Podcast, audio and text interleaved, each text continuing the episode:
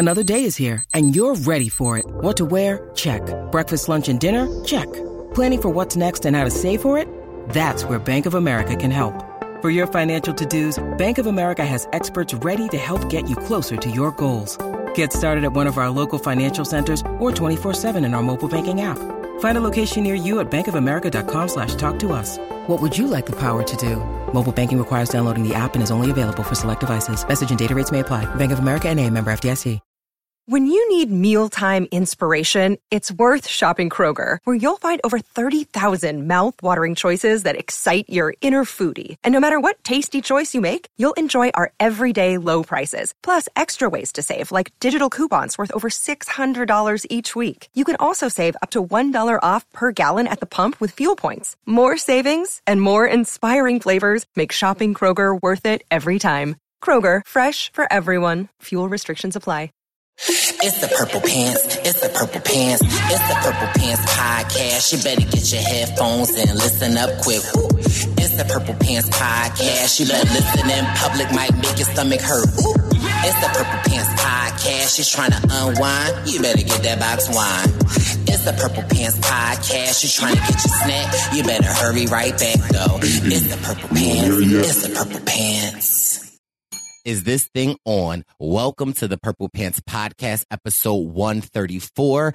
Zaddy Zand. I have the honor and privilege of serving as your humble and oh so gracious host, Brice Izyah. I thank you so much for tuning in. Want to give a shout out to all of our first time listeners. What's up? Welcome to the Purple Pants Podcast and to the Purple Pants Posse. Uh, what's up? If you have not already, please make sure you are subscribed to the Purple Pants Podcast. We're available on Apple Podcasts, Spotify Podcasts, wherever it is that you get your podcasts from. You can find the Purple Pants Podcast. Hit subscribe, write your baby boy a review, and give me some five stars. You also can follow me on the YouTube at Brice Izyah, B R I C E I Z Y A H, where you can get exclusive content like this video we about to talk about. So hit subscribe on YouTube and give me some thumbs up. But listen, y'all, whew, I'm trying to contain myself because I am really excited about this special episode of the Purple Pants podcast. We have an exclusive interview with the Zaddy himself, Zaddy Xander, aka Xander Hastings from Survivor season 41. You know here at the Purple Pants podcast on our Survivor News segment. Wendell, the winner of Ghost Island and HGTV host, and Jack, contestant on The Circle season two, Emily. Y'all know we've been talking about the survivors. We, you know, we've been talking about the Zaddy Zans. And so it is only appropriate that we got Zaddy Zan on the podcast. And of course, I had to call my brothers, Jack and Wendell, to help me interview the legend, the goat, the man with the long hair, Zaddy Zan. So I'm really excited about this episode. So listen, I, I ain't gonna keep running my gums, popping my mouth. We need to get to the episode, right? All right. So listen, without further ado, let's keep this menu rolling. Let's get to the meat and potatoes, meat and potato, potatoes. It's a man who, it's a menu. Meat and potatoes like we cooking up a great stew. It's a man who, it's a menu. Meat and potatoes like we cooking up a great stew.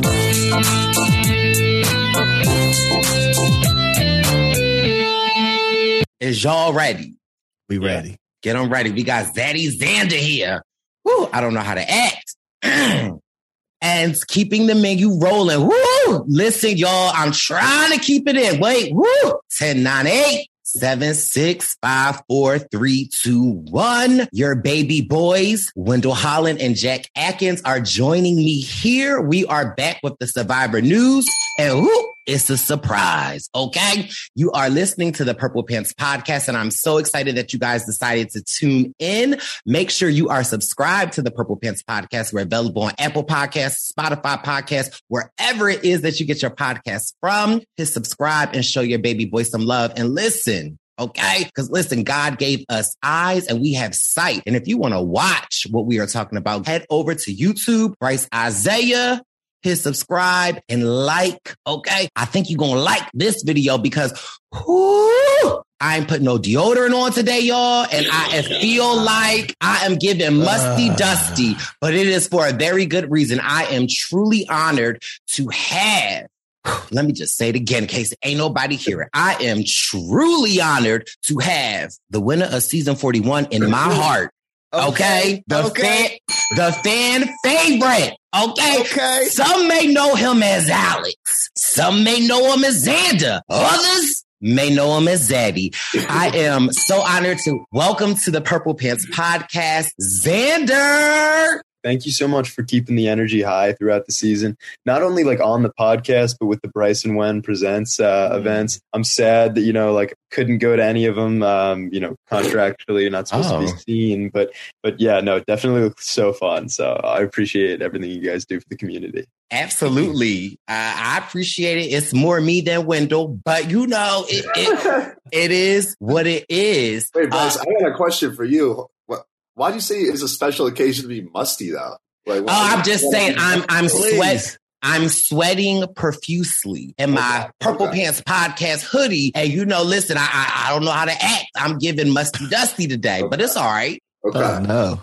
Yeah, it's great to have you on here, Xander. If you would have told me a year and a half ago we'd be doing this interview, I, it was, woo, it, it's crazy. But yeah, shout out to Bryson Went for giving giving me the platform with you guys to talk Survivor through the whole season. Like Xander said, all the events, uh, and it's so great to have you on here for a full season rundown.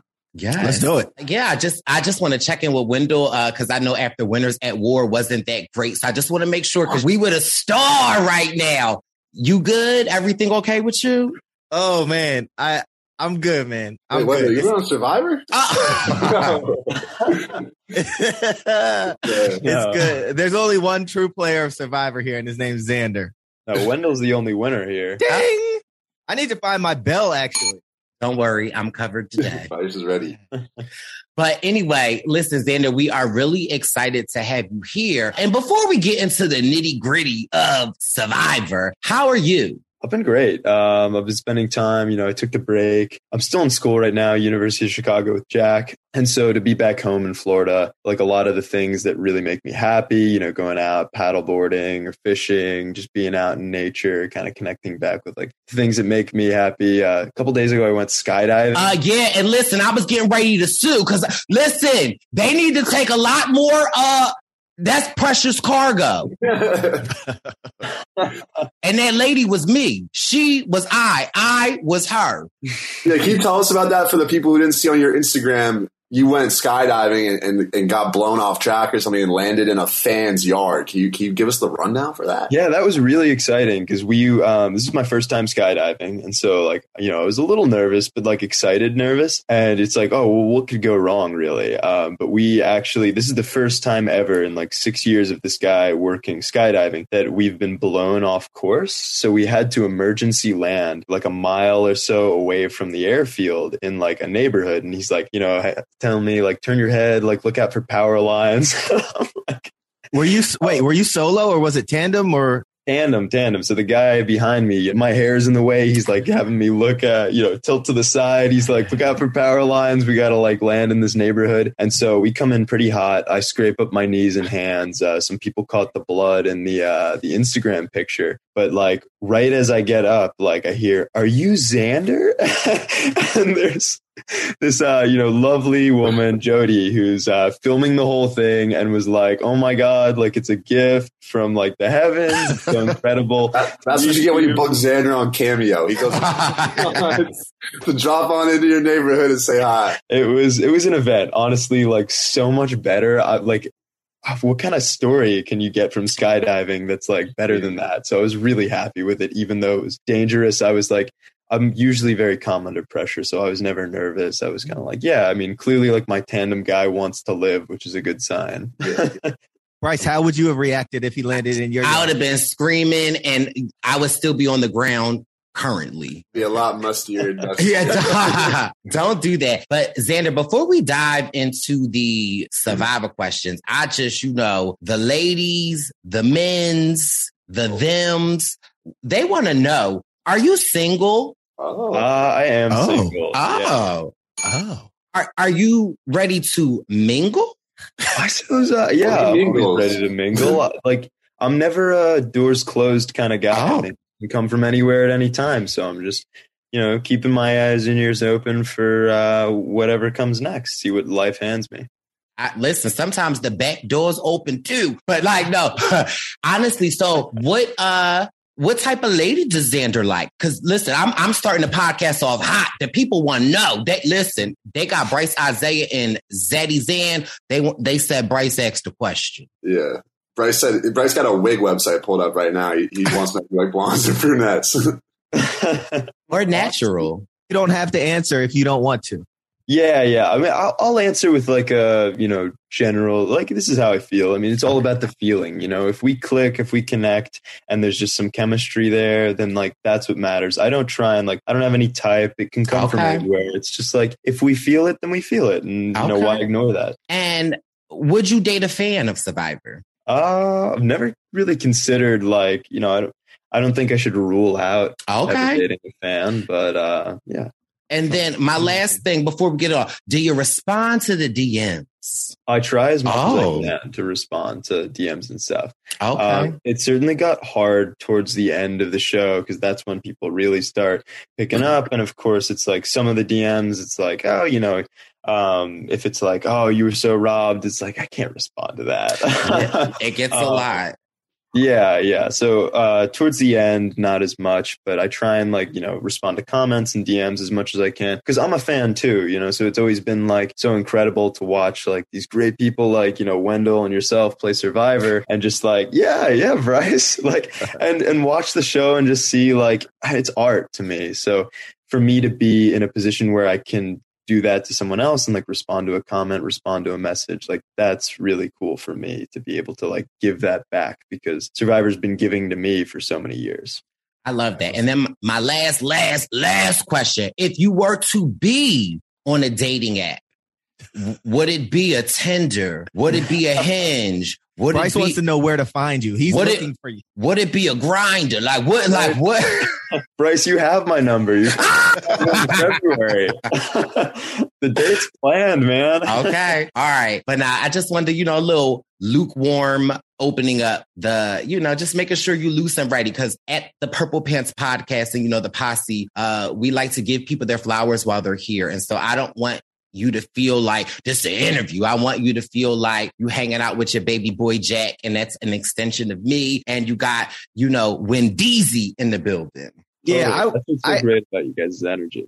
we I think we have a we have a good energy and having someone like you on, I feel like you're like a brother to the Purple Pants podcast. So it's good to, you know, it's as much as Jack has been talking about you, as much as Bryce has been loving you. We just want to get right into it. I want to know a little bit about your application process. It's not like we know that you and Jack are good friends and fraternity brothers. You guys had like a similar kind of grind. I think he was doing his circle thing while you were doing your survivor thing. So if you could just tell us a little bit about that, what, what it was like. Yeah, it was crazy. Um, I got my first call back pretty like um, I think pretty soon before coming back to Chicago. So it was like very fresh, very new to me, and I like didn't want to tell anyone because in my mind I'm still like, oh well, yeah, sure, I got a call back, but there's no way I'm getting on the show. You know, there's there's no way, and I don't want to give anyone false hope. I don't want to make it real in my mind until it's like far along. But uh, Jack, one day we're walking to a restaurant to get some food together because we were like the only people living in the house at the time, and he gets a call. He has to, you know, leave from he's you know cut off dinner, Well. I forgot I was walking with you when I got that call. Yeah. Yeah, yeah. And so when Jack explained to me the nature of his phone call and that he had, you know, been interviewing for a television show position, it was like, oh wow, like I was still in the position of like not wanting to say anything about mine because I didn't think that I was going to go very like far with it. But it ended up that uh, you know, Jack borrowed my computer and like honestly, like fate, I'm really glad it happened. Uh Jack saw an email, so you know, I put him on the NDA and then we got to finally talk about it as a roommate. Um so yeah, it was just incredible that we were in the process together and applying at the Yeah. same time like some of the only two college students in the entire country applying for reality TV shows and in the same house during COVID when nothing else is going on. Yeah, and to give a little more background on that, this was uh, summer 2020. Uh, obviously, COVID was pretty rampant. So Xander and I were just both in Chicago. At, at some points, we were the only two people in our fraternity house, and we'd wake up every day and watch Survivor. Um, Xander had kind of got back into it for Winners at War because you, you grew up watching with your family, but then you kind of stopped watching for a while, correct? And then he knew so I've, since I've been as big in the fraternity for almost three years now, so he knew I was a big fan. So he's like, I'm going to check it back out. And then eventually, I think you kind of teased it almost like in the summer. You were like, hmm, maybe I'll like apply for this. I was like, dude, yeah, you got to apply for it. You crush it. Um, and then literally, yeah, my computer got stolen over the summer and I had like my final interview for the circle. So I asked Xander if I could borrow his. And when I opened it up, it was like in his email. And I wasn't like prying or anything, but like the top email was like survivor callback. I was like, oh shit. So then I did my interview. And then later I was like, I didn't want like I'm obviously not gonna say anything, but that was that's what going down. Like I, I was super excited. And then yeah, I left for the circle at the end of September. Uh, and then by then, I mean, he, he still wasn't even confirmed for Survivor because they they kind of do the process a little bit later. And then I, I think in like what was it like February March, it started looking really good. And then you came over one day and you like we we went to my room and you told me like you were going on, and I was so thrilled. And then yeah, obviously Circle aired in April, and then Survivor started up in September. So it's been a crazy year. Like I've said, I think I've said it before on the podcast. Like you go back to us, there was days last summer before any of us were really deep in the process where we were watching, you know, half of a season a day for like a week straight.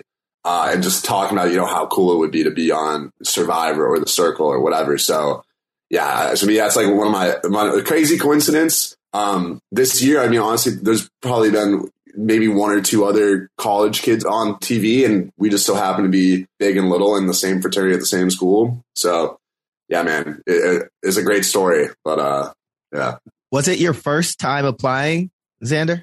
Yeah, it was my first time applying. And like Jack was saying, um, there were just so many signs pointing to it. Like, I'm not, you know, the strongest believer in like the universe speaking, but, you know, it'd be, you'd be a fool not to like at least, uh, you know, entertain the idea of it because, you know, if it does happen to be that it's like fate or something, then, you know, take advantage of it because I, I met Jack and Jack showed me his buff collection the first time we met.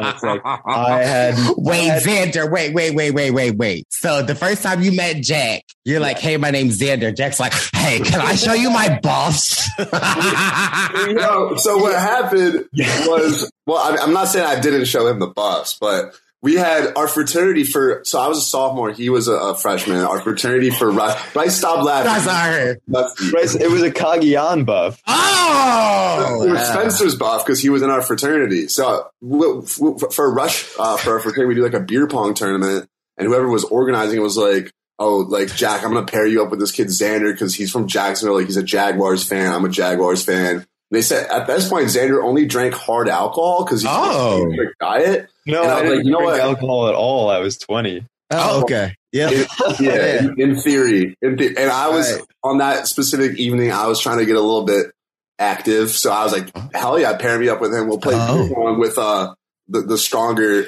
or you know, we were young, but uh, and so we just you know we got uh inebriated, and then I think we were just talking about Survivor, we were talking about the Jaguars, just uh, just bonding on every level. So Do you want to see my buffs? this is Cagayan. This is Guatemala. This is Ghost Island. I, I got a Ghost Island buff. hey. Who's on that season? This is from China. My dad, Ben. My dad, his name is Ben. Uh, he got this for me for my birthday. Okay, round two. Name something that's not boring. A laundry? Ooh, a book club. Computer solitaire, huh? Ah, sorry, we were looking for Chumba Casino. That's right. ChumbaCasino.com has over 100 casino style games. Join today and play for free for your chance to redeem some serious prizes. ChumbaCasino.com. No purchase necessary. Where prohibited by law. 18 plus terms and conditions apply. See website for details. Hello, it is Ryan, and we could all use an extra bright spot in our day, couldn't we? Just to make up for things like sitting in traffic, doing the dishes, counting your steps, you know, all the mundane stuff. That is why I'm such a big fan of Chumba Casino. Chumba Casino has all your favorite social casino style games that you can play for free anytime, anywhere with daily bonuses. That should brighten your day a little. Actually, a lot. So sign up now at chumbacasino.com. That's chumbacasino.com. No purchase necessary. VGW Group. Void were prohibited by law. See terms and conditions. 18 plus. What's the easiest choice you can make? Window instead of middle seat? Picking a vendor who sends a great gift basket? Outsourcing business tasks you hate? What about selling with Shopify? Whether you're selling a little or a lot, Shopify helps you do your thing, however you cha-ching. Shopify is the global commerce platform that helps you sell at every stage of your business. From the launch your online shop stage to the first real life store stage, all the way to the did we just hit a million orders stage? Shopify's there to help you grow. Whether you're selling scented soap or offering outdoor outfits, Shopify helps you sell. Wherever and whatever you're selling, Shopify's got you covered. Sign up for a $1 per month trial period at shopify.com slash try. Go to shopify.com slash try now to grow your business, no matter what stage you're in. Shopify.com slash try.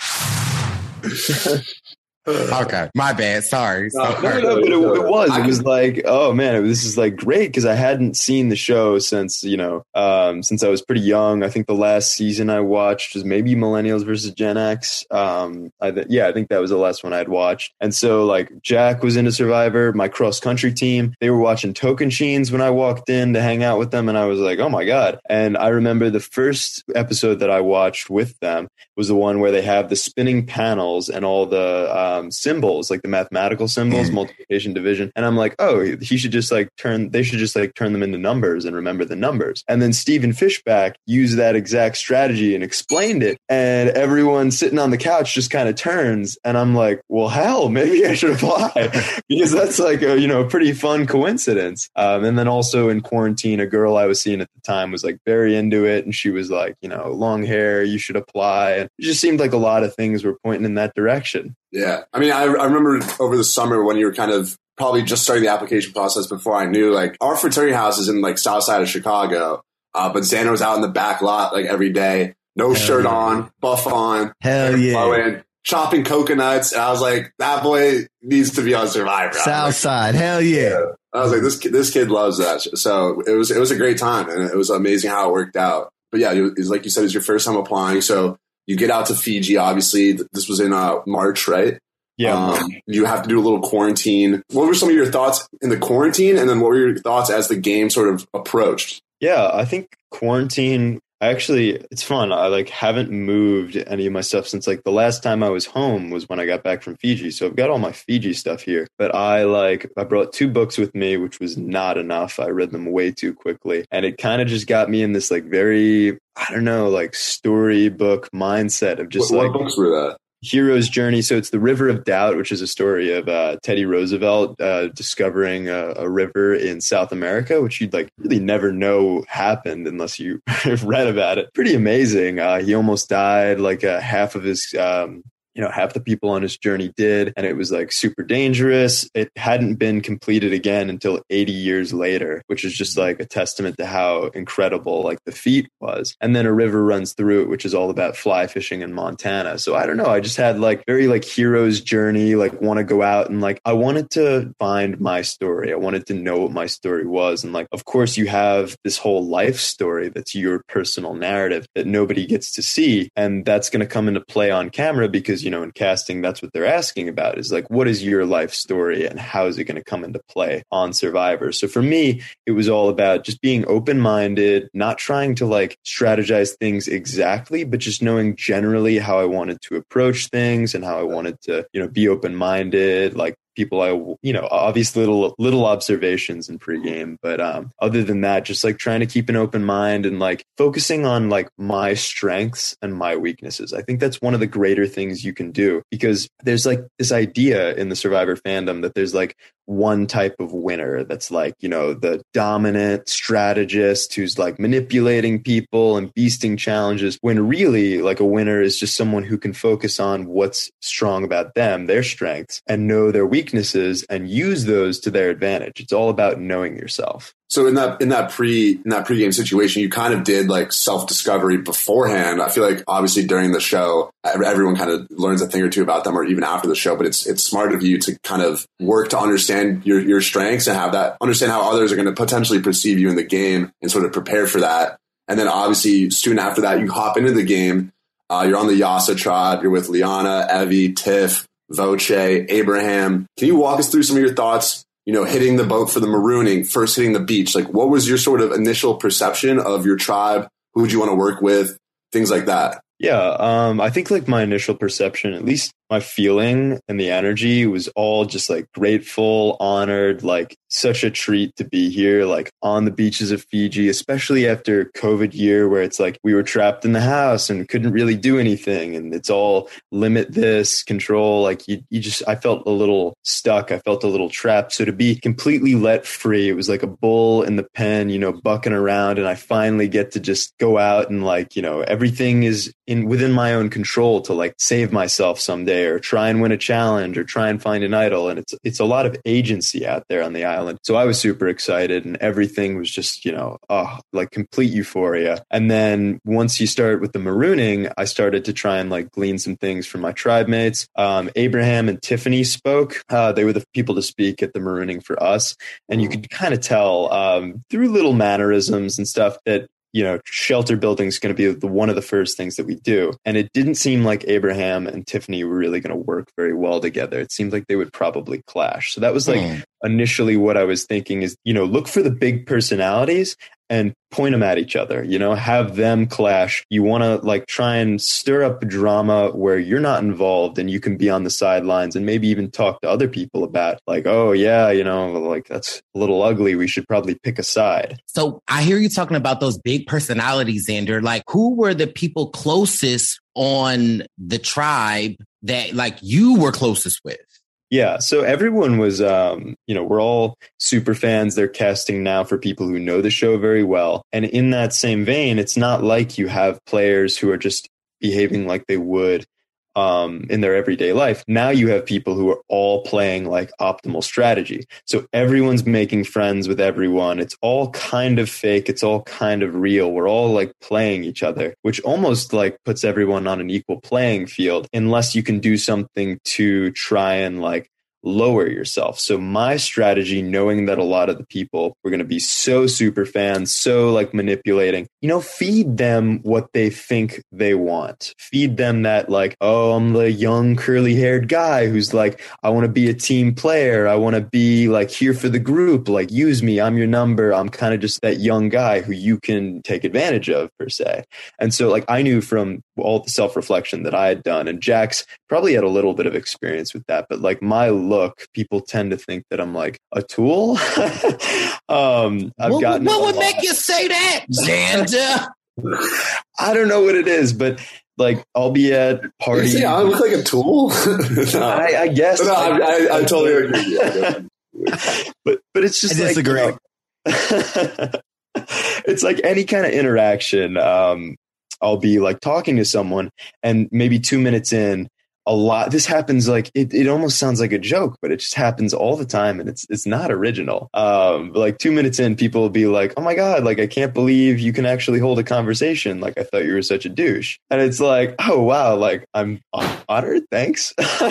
Well, just for clarifications, I never thought you were a douche, but I feel like the first time that we met in New York, uh, five minutes into our conversation, we did have that that same type of conversation where I just was surprised at your not so much oh that you can hold a conversation. I just was surprised at your energy. I was surprised at like the the the realness, the connection, the like the eye contact, the like the fact that you like listening to me. Like I knew that you were friends with Jack and I met Jack and Jack was aloof. Like, you know, Jack, like, ding, hit that bell.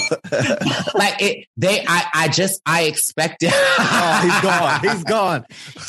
it, it, was just so different. When I met you, I was just like, wow, I, not that I didn't think that you couldn't hold a conversation or anything, but your energy is what really shocked me the most. And I, I, I I felt like then that took our conversation to a whole nother place. But yeah, I loved our conversation. That was a great example of like, you know, how it's like that's a very like great example of the better way to approach like, oh, you know, like I appreciate, you know, more that I was like paying attention rather than like, oh, like I thought you were just a douche that like didn't have anything going on, which is what I more, you know, frequently get. So knowing that it was easy that like people are going to start making assumptions, especially, you know, like that's all you can do in pregame is you're just looking at people and trying to get as much information without any actual substance. So I knew a lot of people would latch onto the idea that I was just like a bit of a dummy, especially if I gave them reason to believe that I was. So talking more like when they sent me on the journey, everyone's like, oh yeah, Xander's the most trustworthy person. He's the person that we want to send out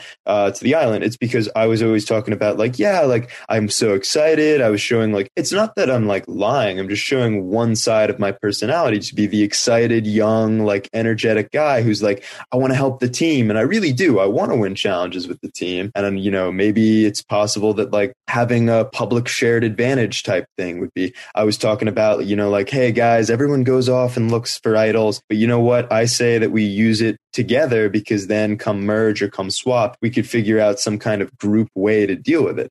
And it's not that that wasn't in the cards for me. It's just that I knew how people would perceive that as like, oh, well, this guy's just a dummy. Like he's just going to kind of puppy dog follow around. Like we can use him. So I had a lot of people who I knew I was the subservient position and I'm fine with that. I'm fine with lowering myself, minimizing myself, being the secondary person because I don't really need like the ego stroke to be like, I'm in control, you know? Yeah.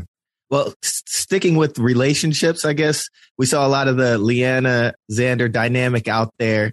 I was wondering how, how it really was between you guys out there on the island and then watching it back. I know you saw some things that you might not have seen out there. How did, uh, how did you receive some of the stuff that you saw and how are you guys now? Yeah. So um, initially on the island, I think I like I tried to make connections through like my energy and talking with people and something about like Liana and I's first conversation, you know, she thinks that it, it was like, it was both, both of us interpreted it to be that the other was holding back or that the other wasn't that interested in working. Um, you know, like I'd ask some questions and uh, she'd give like one word, like quick answers. And I'm sure she felt the same way that I wasn't giving her, you know, the same kind of feedback. And you know what? I bet it's that we were pretty intimidated by each other. We've both talked ad nauseum on the show about how the other is, you know, a shark laying deep below the water, like clearly athletic, clearly smart. You know, she's telling me Georgetown, McKinsey internship. It's like, okay, she's like, you know, she's got a lot going for her, and yet nobody's really paying attention to that. So I think mutually we both saw each other as very big threats that other people weren't paying attention to because of our age. And, you know, that's probably why we got cast, is because despite our age, we are very forward thinking, very ambitious, very, you know,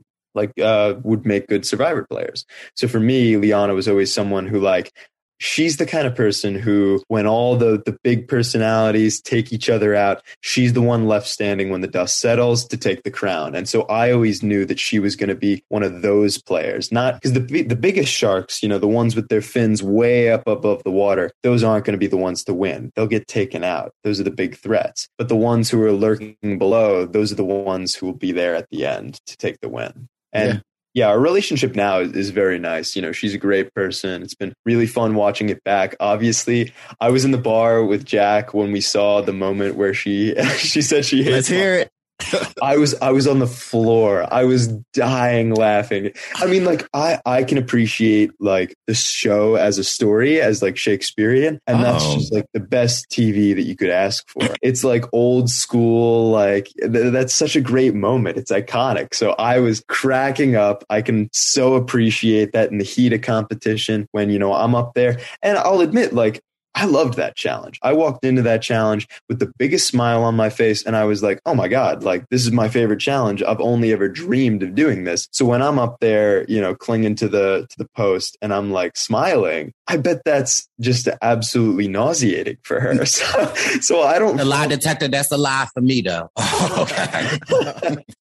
it's like I think honestly, um, my unrelenting optimism for a lot of things in the game did piss people off because it's like, why am I enjoying this so much? I shouldn't be. I should be hungry. I'm on the bottom. Nobody wants to give me any power. Everyone's saying you're the next to go. So why would I be happy? But that's just me as I approach everything with an unrelenting positivity. And it's like, you're not going to bring me down. I'm loving this. I'm loving that I'm out here in the jungle. I know that I can try and win a challenge, that I've got my strength. I trust myself. So like, you can't bring me down. And I think that smile on my face represents the fact that I just wasn't someone that people could like get. I was kind of like a thorn in a lot of people's side. And she hated it. She, she did hate it. Yeah. Um, but now we're all cool. You know, I, uh, she, she was like, Hey, like I'm in Chicago. We were going to hang out. She's awesome. Um, no hard feelings. I know that like social media, it's so, um, so vulnerable to go on a show and to just put yourself out there. So I really like don't want any hate towards Liana. She's an amazing person. And, you know, everyone should just appreciate that that's a, an awesome TV moment, that mm-hmm. it was, we were in the game out there on the island. She was just caught up in the heat of competition. And I'm a competitive person. I get it. I love that. So, uh, yeah, no, she's. Yeah, fantastic. we love a good rivalry during the show, but I feel like in the most, most, for most cases after the show, you know, the dust settles. You can kind of just wipe it off and, and be friends. So it's good to hear that that's the case. You just said a little bit though something that may have bothered uh, your your competitors was how much of a thorn you were in their side, like your your your refusal to to kind of uh, ever give up. And in the pre-merge, the Yase tribe kind of started off a little bit messy. Uh, lost the first challenge, lost the second challenge, uh, and you found both an advantage and an idol that had drawbacks, especially that idol that took away your vote for several votes pre-merge up until the merge when you were able to activate it. This season, the, the twist was a little bit different in that they had these drawbacks, and and you know before you open the idol that it's a it's a beware advantage. As someone who held a lot of advantages at multiple times throughout the season, how did that sort of dilemma of the beware element change the way you approached it, and how did that factor into sort of your underdog story, especially at pre-merge? Yeah. Um, so seeing the Beware advantage, I was very much in the mindset of like, this is the first time it's ever happened. I'm sure that nobody else has found one yet because like I was being very proactive about, you know, Liana was like, Hey, do you think Voce's looking for an idol? And I was like, yeah, yeah, yeah. Like you go check that way. I'll go check this way. And it was very inconspicuous. Uh, found it like very quickly. So I knew that I was going to be one of the first to find it. And it's like, you know, new era, new season. I could be the first person in survivor history to get a chance to, you know, be dealt this card. So no matter what it is, I really didn't think it would be that bad because I thought if they were going to take a step towards drawbacks, for idols, then they were going to try and make it something moderate. But they really did.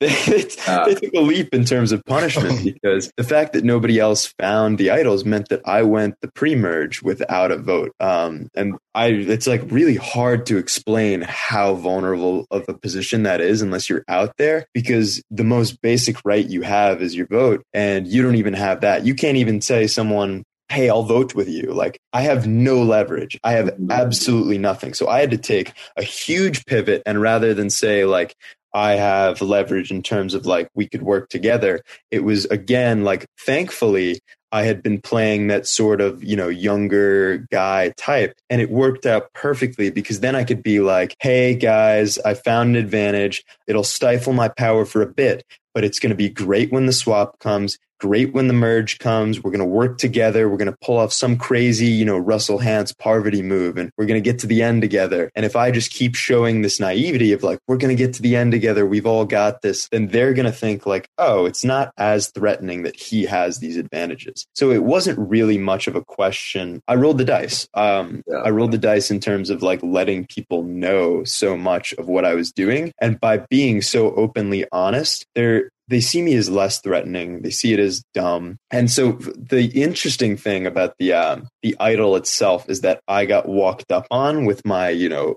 book manual of instructions for, for the idol, and I'm like I was actually taking time to like read it and make sure I had everything right. Like, am I gonna have to say this at every challenge? Is it only when someone else finds one? Mm. Um, so I was like reading it thoroughly, and then Voce and Evvie come up and I knew that it'd be a way worse look for me to stuff something in my pocket than it would be to say, Hey guys, like I had to make the first move. I had to think on my feet and yeah. go right to them and say, Hey guys, I found this thing. Like then they're not putting it in their mind that I'm untrustworthy or that I'm going to lie to them. They're thinking, Oh, well, maybe he's a little too trusting, which is good for me. Yeah, and thankfully you only had to go one vote without your vote because you guys ended up pulling out some some close challenges a lot yeah. due to due to your challenge performance. But it definitely, I feel you being that vulnerable pre-merge with no vote with a tribe that has been losing uh, is definitely a dicey situation. Yeah, and the hardest thing uh, about that vote was that Voce was my closest ally at the time, and I knew the instant that I didn't have a vote that it was going to be me or him because Tiffany, Evvie, and Liana seemed to be pretty tight. And I knew that given my strategy of like lowering myself and minimizing myself, I needed to find someone who was a bigger target than myself, which Voce is brilliant. You know, he's a neurosurgeon at U Chicago, go Maroons. Um, and so we had bonded a lot over like he's very intelligent, he's very, you know, like calculated, and people could see that. A lot of the, the women on our tribe could see that. So for me, all I had to do is go to Tiffany and say, you know, hey, like Voce's got a final two deal with Evvie, and hey, like Voce's a neurosurgeon at like one of the best schools in the country. He's brilliant, he's calculated, he's going to be dangerous at the merge, and he's also someone who, you know, it doesn't seem like he chooses himself, you know, very intelligently over any of us any step of the way. Whereas my character role that i was giving to them is that like no no i'm for the team. I'm not going to choose selfish. I'm going to choose you know pro us. Whereas voce is a very like you know um, someone who's smart enough to play for themselves. So it was like yeah the, the move then was get the target off of me and put it on to someone else and throw someone under the bus, which it's sad that it was Voce because he was the person I was closest to, but um, it definitely helped that we went on the uh, the sweat challenge together because that was a moment where it's like, all right, Voce and I isolate ourselves. Like he said, you know, it's a weenie move. The difference between his move for going on the sweat challenge and my move for going on the sweat challenge is that I felt like I could quickly make bonds with the women maybe better than he could because he's clearly a threat. He's very openly intelligent. So what I love about this is like this is all like pre-merge stuff. And shout out to Voce for being my third boot brother. Okay. And Jack, I'm not sure if you know this, but I never made the merge before. So I am, South Africa. I am curious to know, Xander, like, what was it like when you realized? And I know that it was a you made the merge, you kind of didn't make the merge, but when you realize that I accomplished this, I made the merge, what was that like?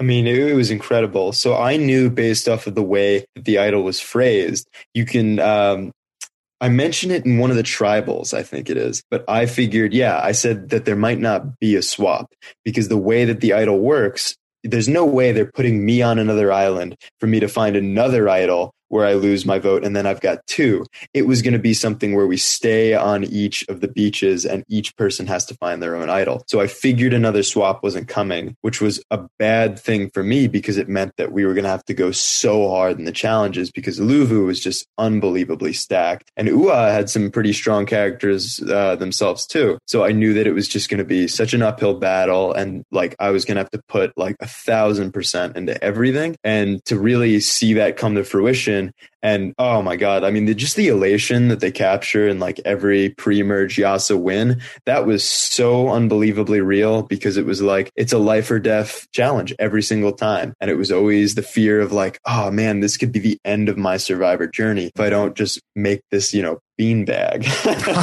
so, so having that much ride in like, you know, a beanbag layup, uh, and some money, it's uh, a pretty big deal. And then to get to money. the merge, Money.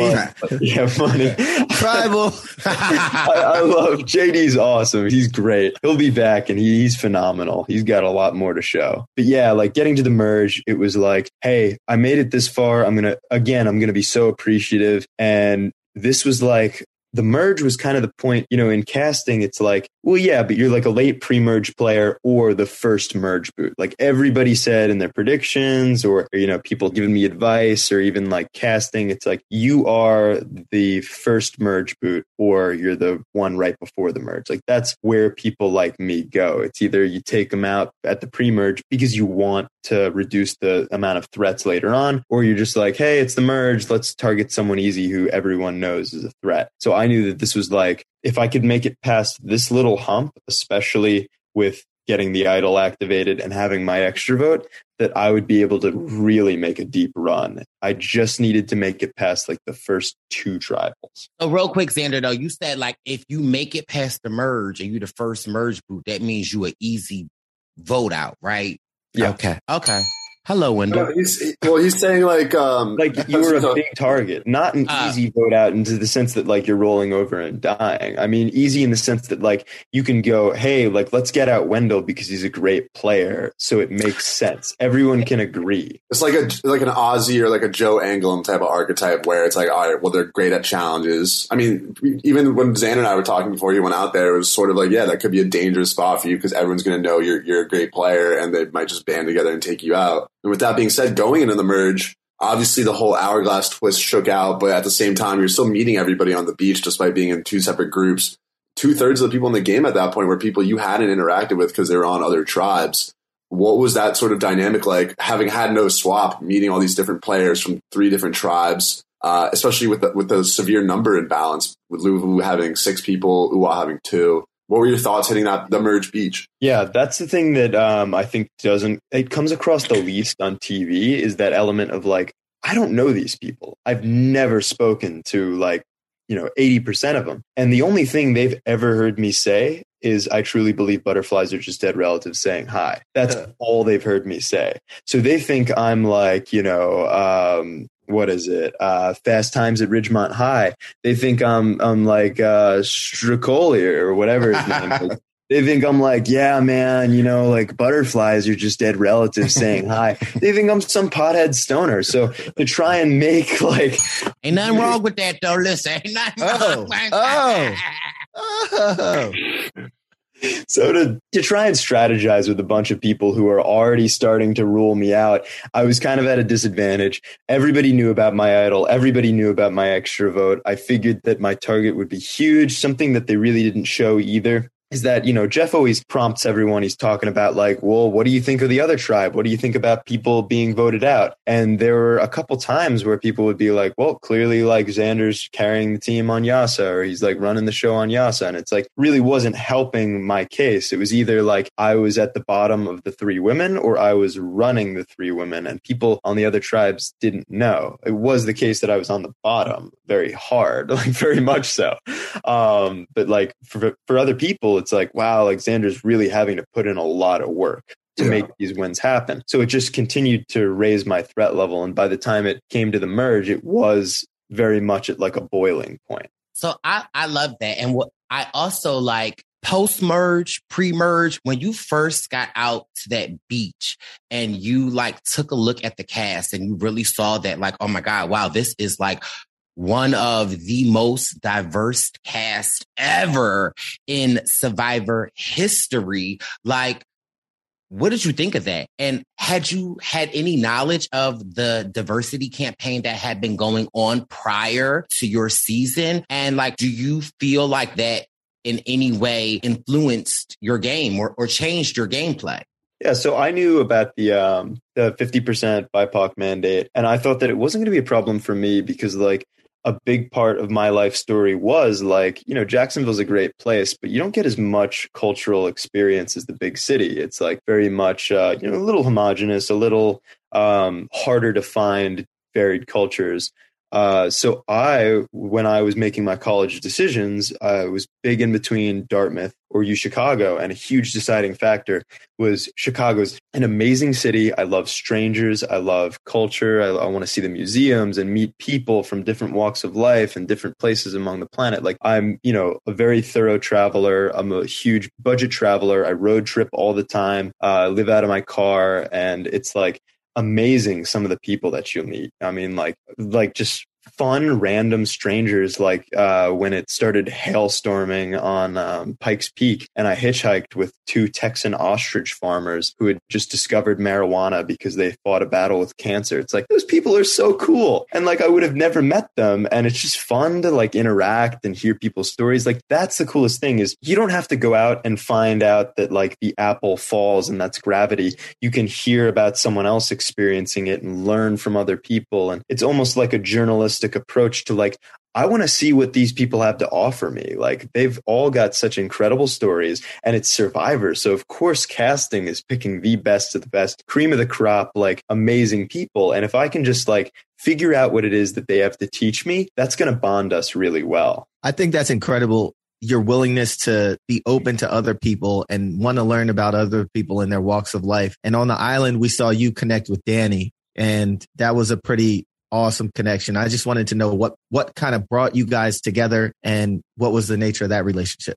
Yeah, I love talking to Danny. Um, Danny's a great guy. He's very, you know, very level-headed, very calm. He reminds me of my dad. So like I gravitated to him because he was so like calm, sturdy, just like an amazing presence to talk to. I mean, like how could you not just want to grab a beer with him? He's like the coolest dude. He's got such incredible stories. You know, we talked about um, that he played at LSU on the on the journey. So I figured, you know, LSU if he's playing college ball at LSU, he might have gone pro. And so we started talking about the Jags, and you know, he's talking about how the Jags are the graveyard for good players. And so we're joking about the Jags and about you know some of our favorite players, what the season might look like coming up, um, and you know, a lot of uh, LSU players like Chark and um, yeah, from the from the Jags. So it was fun to talk to him about that and talk to him about life, his wife wife, his baby, and just like how he had, um, you know, really made, you know, without telling me that he was an NFL player, telling me that, you know, he'd definitely helped their life situation, that he'd been making his way up in the world and providing for his wife and providing for his kid. And one of the, the more moving moments for me on the island was when he explained to me how he won the balance challenge with the, uh, the rod and the ball bounced on it.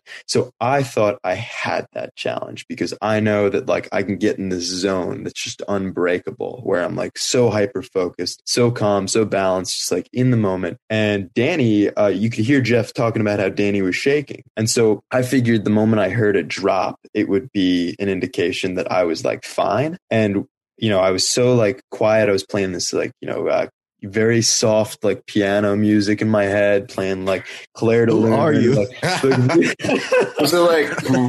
was that what you were playing? I don't know. just something, something like that. But um, you know, the wind's blowing through, and Jeff is, you know, he's giving his smooth whisper talk, and that's when that's when everything gets really calm. You're and getting an impression of that? Yeah, so Jeff will be like, you know, listen to the Fijian air, like the breeze. Focus. You got nothing else. You're right here in this moment. You're on Survivor, and so Jeff will like start talking like that, and and then you know, it's almost like glass. Like I just had this like glass around me, and I was just.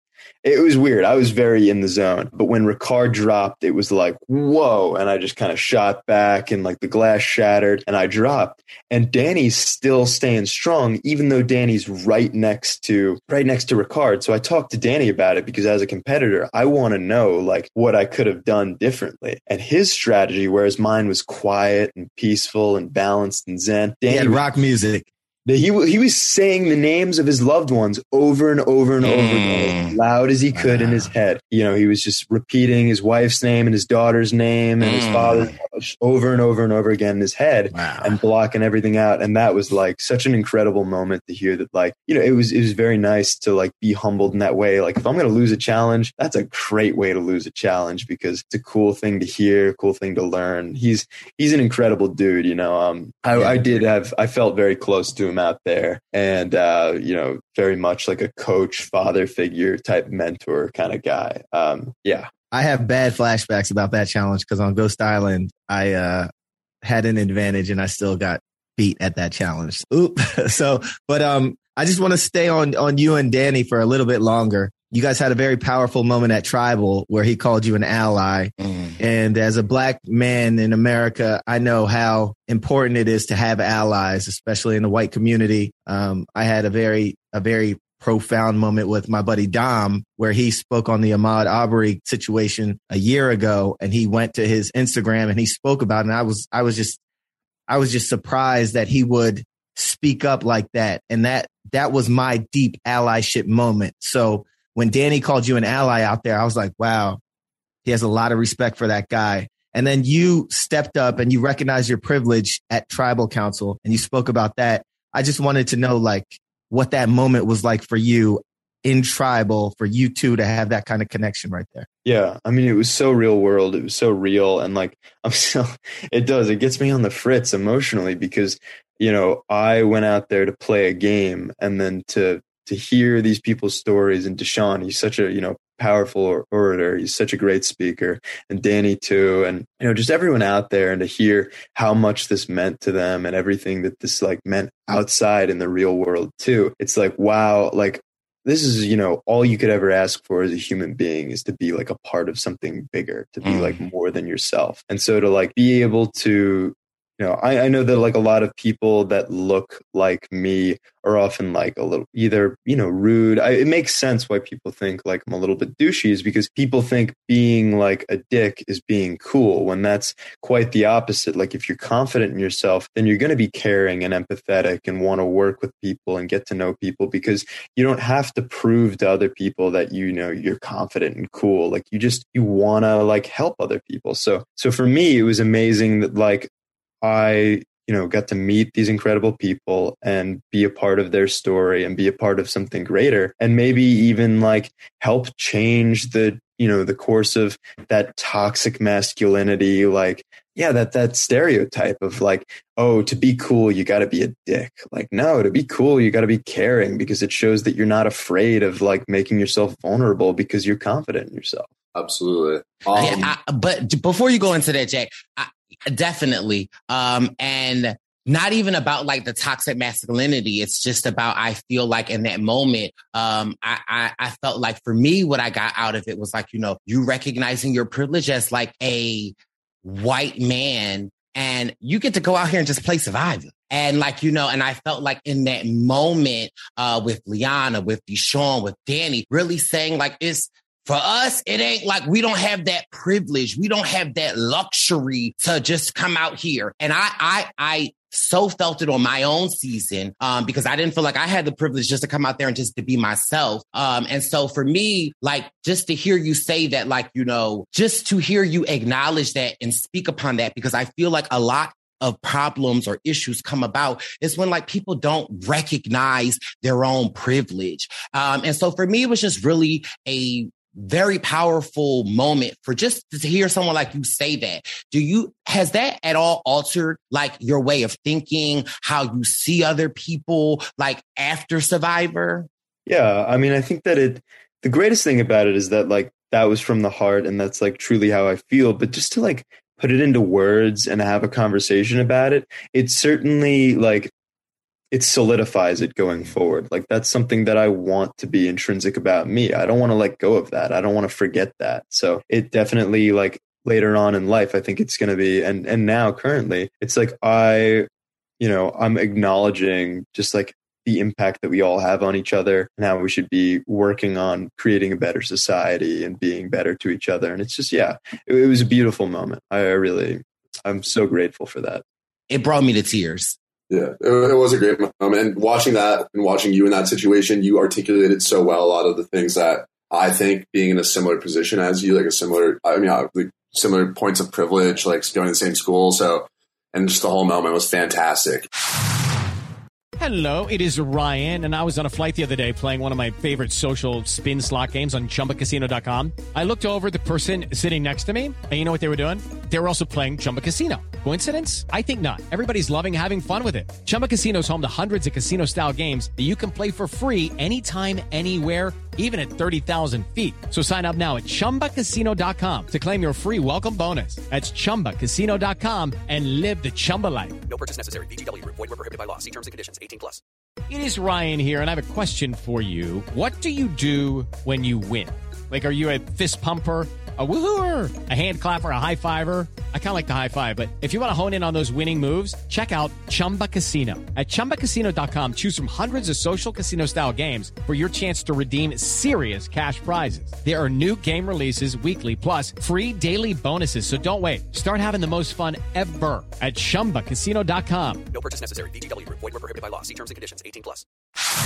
Now that we're getting like the latter half of the podcast, uh, I think it's a good time to discuss a couple lighter topics. Uh, and also, you were talking about a challenge and getting into the zone. It's tradition here that during some of the podcasts, we like to do a little challenge, a little competition. Uh, so I think while we talk about some of these uh, more fun topics, I think we do a little challenge. If you guys have like a water bottle or anything, I got this right here. We'll do a little head balancing comp. Oh, he's got the one from the island. Brice is going to grab one. Um, I got my I got my wine glass, but I don't know if this is a good idea. Are you gonna sit this one out? Nah, this is too aggressive. I have a water bottle. All right. You can We do the wine bottle. Yeah. Play the the classical music. No, you you gotta you know you, the the names of your loved one just over and over and over Yes. again. I'm gonna sing a Jack Harlow song in my head. Um, Uh, Brice, where you at? I'll do a wine bottle. Mine is a I'll do a strap. wine bottle. All right, for those listening that aren't watching the YouTube, Brice can't find a bottle. Zaddy Xander has his official water bottle from the island. Ooh, Jack has an orange water bottle. Yeah. And Brice, what, you Brice- got extra padding on your head, Brice? Come on. Brice looked like he's cheating. It got Are a little a glass a glass cup, Brice? Yeah. Oh, okay. So No, they Okay. keep it on your brim of your hat. What's this? for I'm- immunity and I'm- reward. Oh. Oh, you guys are already up there. All right, ready? Survivors ready? You have Oh. three seconds to let go. Three, This bottle's bad. one. Oh. Oh, not. Oh! Ah! And Then I you won, that, was, that was right? tough, Brad. I, I think we used the wrong bottles this time. I was gonna. I, I didn't even have time to go Jeff Probst on you guys. Feel the soft noise of the Jacksonville air. win. Did I win? We've Yeah, got a Brice. glass Is that your first challenge win of the podcast, Brice? Don't don't do that, Jack. Um, Brice, In life? Don't do some that. of the points we want to talk about, Brice and I, we, we've debated in the previous podcast who's the president of the Zaddy Xander fan club. Oh, Um, now, I, I, I, for me, I give Brice, he could be the president of the Zaddy fan club. I'll be the president of the Xander fan club. But Xander, real quick, if, if we're building the Zaddy Xander empire, can you give us three each a role kind of in the, in the, in your cabinet? and Yeah, also yeah. just keep in mind, Xander, this podcast can end real quick. Um, I'm thinking like this is like the founding Zothers, you know? Oh, baby, Others. He know how to answer them questions. George Zaddington. Christopher Gazumbis. That was not good. That was My, hey guys, my Zother bought me this buff. Have you ever seen this Cagayan buff? Maybe we could get Christian Hubicki on board as the, uh, what is it? The, con- the comptroller. comptroller. Comptroller of Zaddy Town. Yes. um, and then Brice, Also, real quick though, Xander, if I say uh, I have the know-with-all to know that I would have liked you, do you know what I meant by saying know-with-all? Just because I like to Oh, just clear right. that up as well on this podcast while we got you. Um, no, I don't. Oh, Xander! you're fired. Brice, it's, it's the wherewithal or the, like the knowledge. Or the knowledge. There's Combi- another word. Combining them. In Brice language, it's the know of all. You can combine Xander and Zaddy, but you can't combine knowledge and wherewithal. My dad said I could. Did your dad give you that bump, Brice? he did. yeah. Um, Brice, I know you wanted to ask Xander about a little uh, routine he does. If you want to tap into that, I know the uh, the, the men, the women, the the them's, as you said. Yes. Would Well, my. I also want to know, Xander, what was your thoughts on like the actual Zaddy thing, Zaddy with an X, like becoming a thing on Twitter? Um, yeah, I don't go on Twitter as much as I, I probably should, but um, yeah, I mean, like I'm, I think it's fun. I love uh, playing along with it. It's it's great to just like anything that gets the community involved and like makes it more fun and keep Survivor going. You know, twenty more years. Let's just keep it going. Listen, I listen, 20 more years, my odds of that are good. Also, the gays seem to love Xander. Why do you think that is? And do you embrace the love from the LGBTQ plus community? Totally, yeah. I, mean, I think it's because like I'm just I I like really firmly believe that if you're comfortable in your sexuality, Mm. it shouldn't matter what someone else Come on. is. You can be comfortable around them. So Xander, say it again.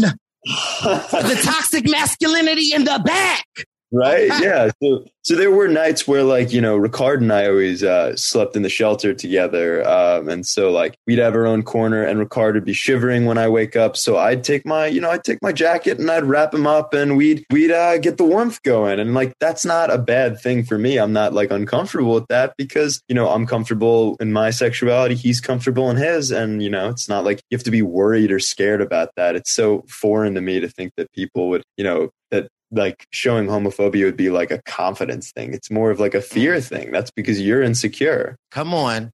Talk about it. Come on. If you're curious, you're curious. You don't got to be scared of that. Uh, I love that, Xander. Uh, but also, cause listen, cause I, despite what Jack say, was the uh, president of the Zaddy Club on the Twitter. Okay. Jack was an official officer, but and so I like to keep things in check.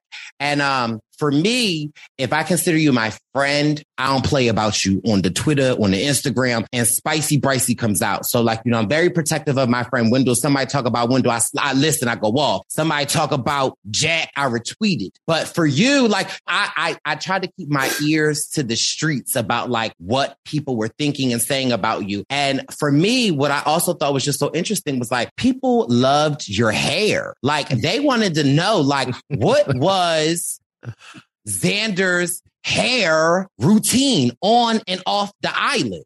Yeah. But wait, before you answer that, okay, let me just tell you what my uh my hair routine is, okay? Because you ain't the only one. So what's your routine, Brice? Okay, that could do a little curly. Listen, my routine is you plop it on. okay. What's good, Xander? Okay. What's I good, the Xander? Wow. Xander, give him some help. What's, what's the what is My it? dad got me this Cagayan buster. Uh, yeah, I mean, like I should definitely patent the process, but no, it, it's it's just salt. Um, yeah, growing up, so like I had short, straight hair, and then I started growing it out. Started using, you know, a little less shampoo, just not like globbing it on. I think a lot of people take like, you know, just like a ton and just like really rub it in thoroughly. I'm moderate with about it, and then salt. So like if I'm back home in Florida, I jump in the ocean and I don't wash my hair out. I let the salt curl it up. And then if I'm in Chicago, I get a little salt spray or like, yeah, I mean, I guess you could just throw some salt, the salt shaker in there, whatever works, but the salt definitely makes it curl. okay, well, yeah, but well, this thing kind of stay curled. Uh, Brice, what's your hair routine under there? first of all, this is my natural hair, real quick. I've been growing it out. But Xander, can I get a uh, a hair uh flip and Jack and Wendell, if you guys could judge uh who has the the better hair flip. Okay. That was the fun thing about watching the season back is like how many shots they just got of me in the water, taking my hair, like Oh, there it is. That was a good one. Wait, no, he, he got That was a good one. Do it one more time, Xander. Hold on, wait, give me a second. Don't you can't do it yet, Xander. We have to wait for this Oh. fool to come back. For those uh listening and not watching, Brice Izyah all of a sudden Sorry, has y'all. long curly I didn't hair. see Xander's. All right, go oh my ahead. goodness. Do it again, Xander. Oh. Oh. Oh, okay. Jack, what was that? I'm giving that uh, a nine out of ten, and it's only missing a point because if it was wet from the ocean, it would look that that much Oh, better. Okay. I'm Wendell? giving, it a, I'm giving it a nine to five. Oh, okay. All right. Is That's it my what you got, well, right? well, Wendell, describe to the people that are listening what me and Xander are doing because you know we gotta, you know. Okay, yes. For people. those for those uh listening and not watching, Xander has his natural, curly, wonderful, luxurious hair flowing down his cheeks, looking wonderful. And and, and when I look at Brice, he has a, a what looks to be an official Cagayan buff on his head, holding down a hair that goes to, to his shoulders, and it looks like it looks kind of ombre because it's dark at the roots and it's lighter as it grows out. Asymmetrical And- bang. Asymmetrical It looks like bang. Xander's hair if he was a distressed middle aged mother. Okay, now we're doing a competition of who has the better hair flip. Now, Jack, to recap, you gave Xander a nine point. Xander got a nine from me and a Okay. nine point two five from Wendell for a total eighteen point two five. So we're gonna see if if Brice could top it. Okay, see- now let's see Xander, can you give me like some Baywatch hums or like you know a little, mm, little something that, that I could like really get the, you know, just really get in the the spirit of this. Yeah, yeah, I'll I'll try. Like Okay, mm, the Baywatch song. okay, Maybe maybe a little Survivor song. Yeah. Ooh. oh okay. Oh no! Oh no! Brice just poured water on his head. For those of you not watching, go to YouTube right now and watch this fool. Brice is in the ice bucket challenge. Brice just poured water on his head Wow. twice. What what what's my score? I'm gonna have to give it an eight point nine nine. That's a ten. That's a ten. Uh, things I can't unsee. Uh, can When we give he's- negative points? It can't be negative because Xander's humming was too good. Oh, I'm legitimately crying. I didn't Yeah, see that coming. you- coming. Yeah, if you if you're not like one said, if you're not watching the YouTube, you gotta go check it out. I I am dying right now. It's- I was that's top tier commitment. I can't I can't lie. Listen, if if Xander is in the building, we got to show out. Brice is currently still sitting in his seat, face is very wet, hat is wig is off, hat is on. Computer is wet. Brice's wig was looking like a squirrel that fell in the pool. All right, Brice. I think you lost that challenge, brother. I gladly will lose it to a Zaddy's hand. Oh my goodness. Let's let's can can we keep this thing moving, Brice? Is that all right? Just want to let Zan know from that water pouring on me, I'm I'm shivering.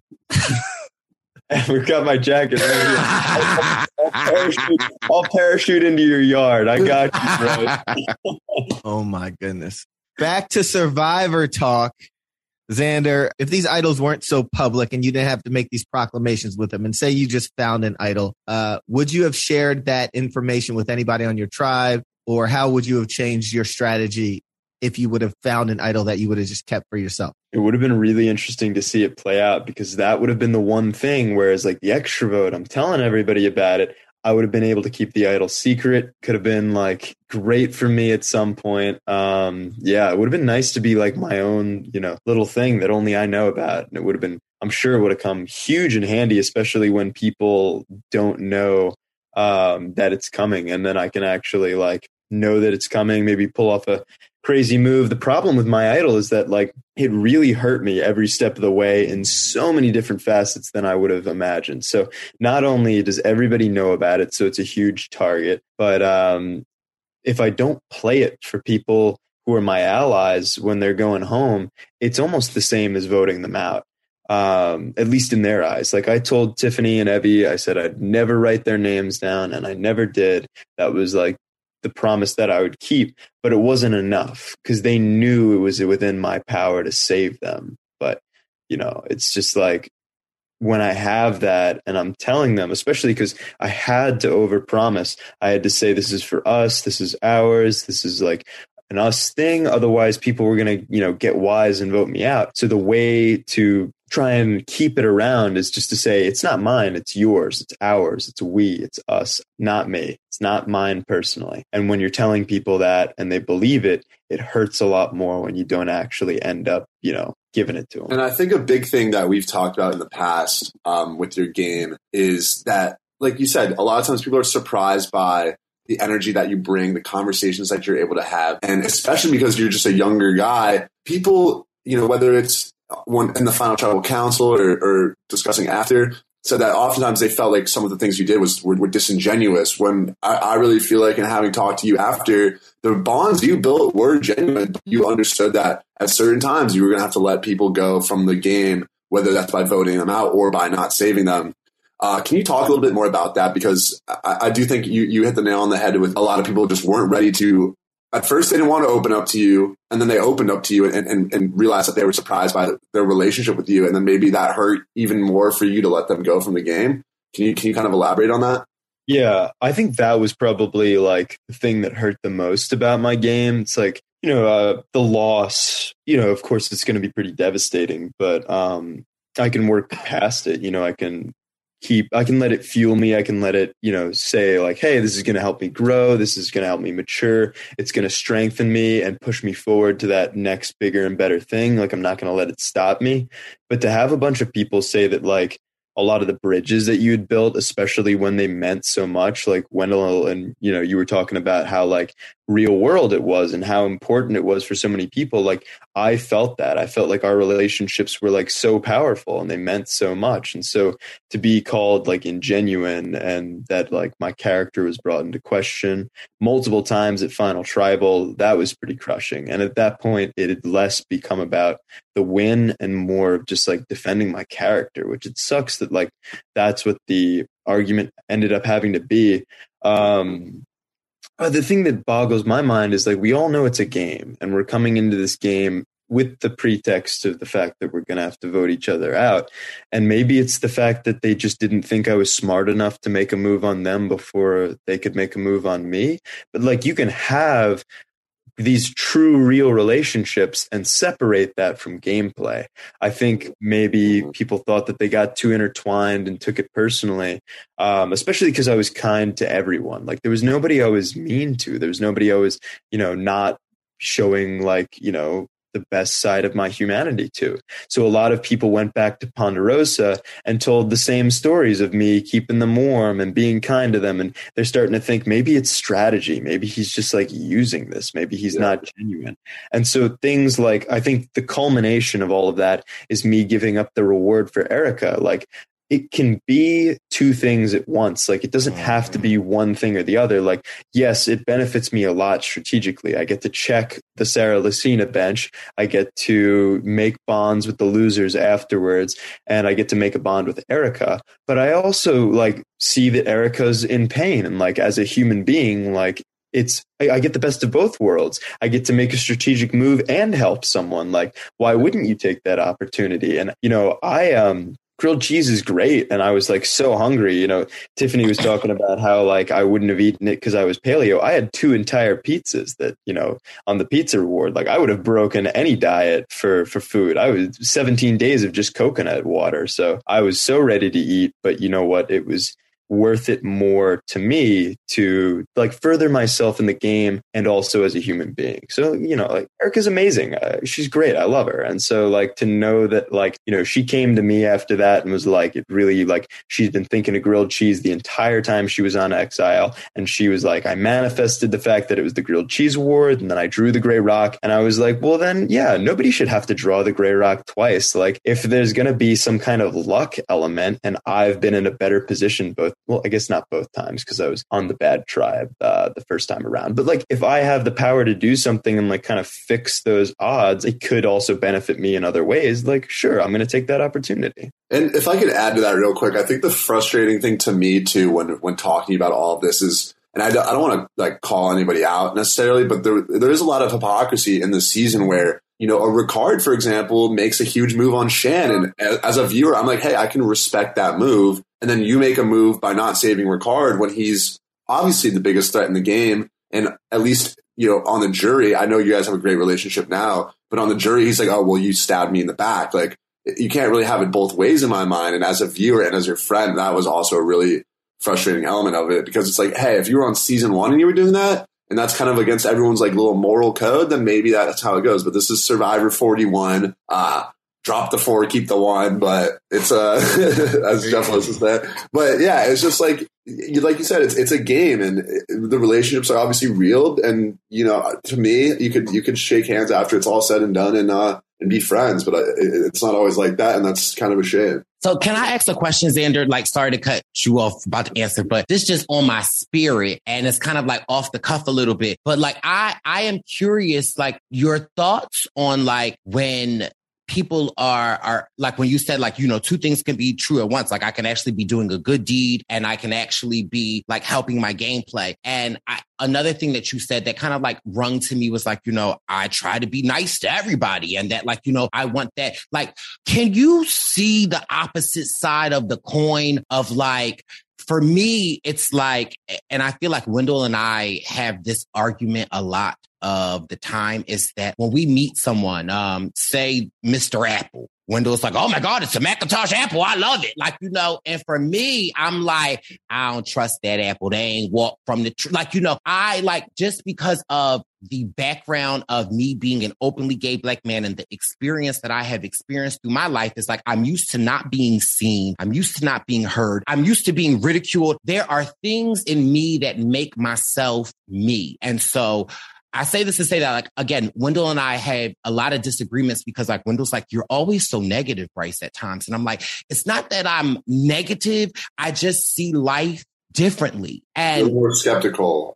a little more skeptical, my upbringing and what I have been through. So, I just question, don't get me wrong, like I'm not, I, I'm pushing back on you a little bit in the sense of, you know, like when you say that they're coming against your character, like could you see the flip side of it of like maybe it's not necessarily coming at your character like calling you disingenuous? It's just like maybe to others it's like I've never seen this before. It's too good to be true. And if it's too good to be true, then I can't trust it. And that's disingenuous. So not necessarily so much about you, just about where that person has come from. And if I've never seen a person that is going to give me the, the coat off their back, if I've never seen a person that is like going to be comfortable being around a gay man, if I never, like, you know what I mean? Like it, it, yeah. it oftentimes comes off like as an attack when it's really like, I've never seen something like this before.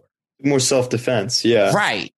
Um, and, and that's why, like I said, initially it was so hard for me. Like coming back fresh from the island, I was like running through like, oh my God, like why do people like think I'm genuine? It's like it's something that's come up in real life too. It is like that people are naturally untrusting of the fact that like I yeah, it, just doesn't make much sense, especially given like the impression that I give off just by looking at me. Um, I think that it is people go into like that self defense mode because it doesn't seem like it would be real. And so, in terms of like, yeah, it hurt a lot initially because I was so raw and malnourished and like coming out of the game. And now, in like thinking about it long term and like just evaluating it, it like one, it doesn't it like I did take it personally in the sense that like um I mean I, still hadn't eaten it all. And like I, I played a game that I knew to be so true and to be so vulnerable. And I feel like it's hard being like vulnerable and especially when you know you're gonna like receive some flack for being like so you know caring on a game when you're not supposed to be and and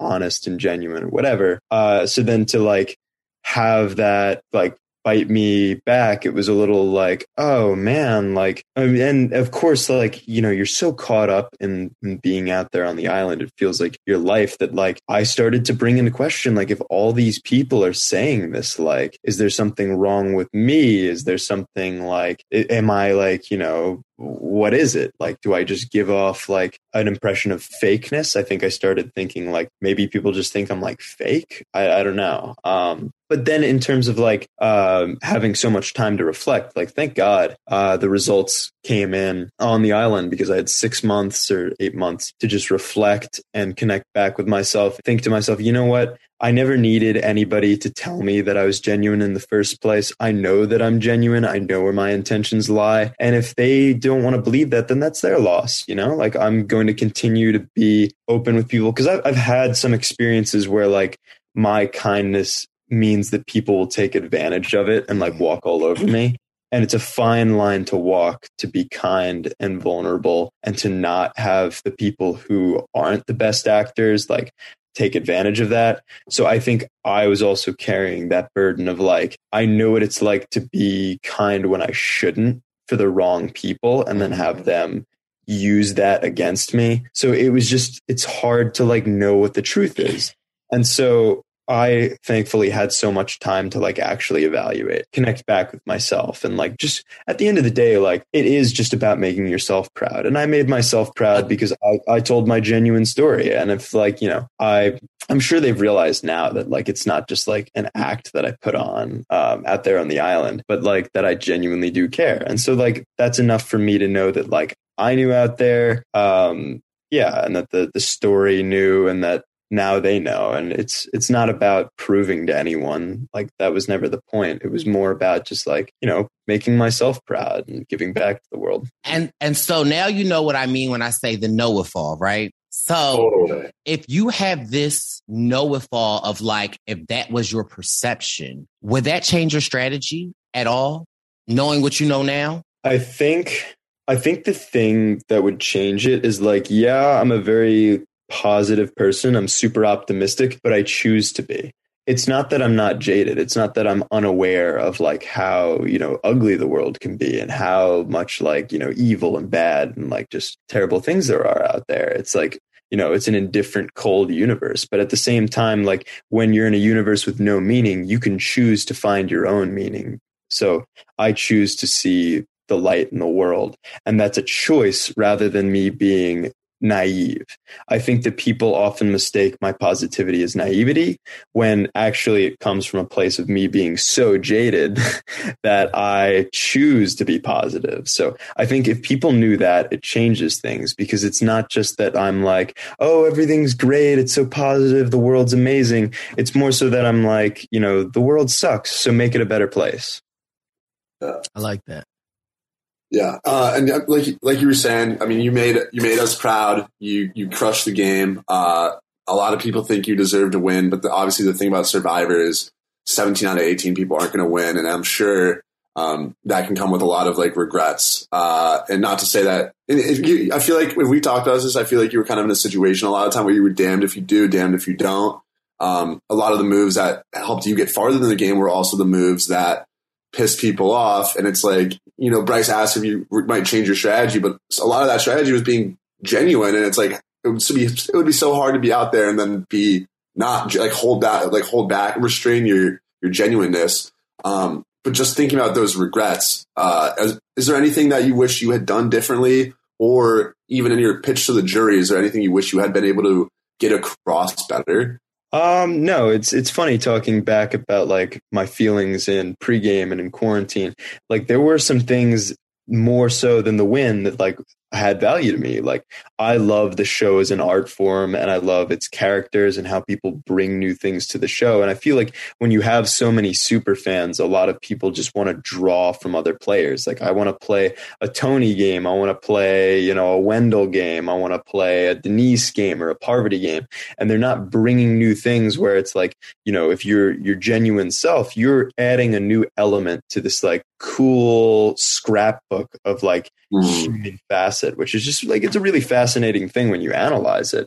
Um, so I wanted to bring my own flair by being myself, and I did that. And I, you know, I was, um, I, I learned a lot, and I felt like I was tested and pushed, and I was able to show like the best of myself, and you know, sometimes the worst of myself, and it was very nice to have like I can appreciate the story more so than I can appreciate like oh you know I didn't win and I'm sure it would have been nice um, but I really don't have any regrets because um, I I think that I stayed true to myself and I, I played a game that I can be proud of and I, I, liked the way everything went. Plus, you know, I think the problem with uh, any argument at Final Tribal is that there's always two sides to every story.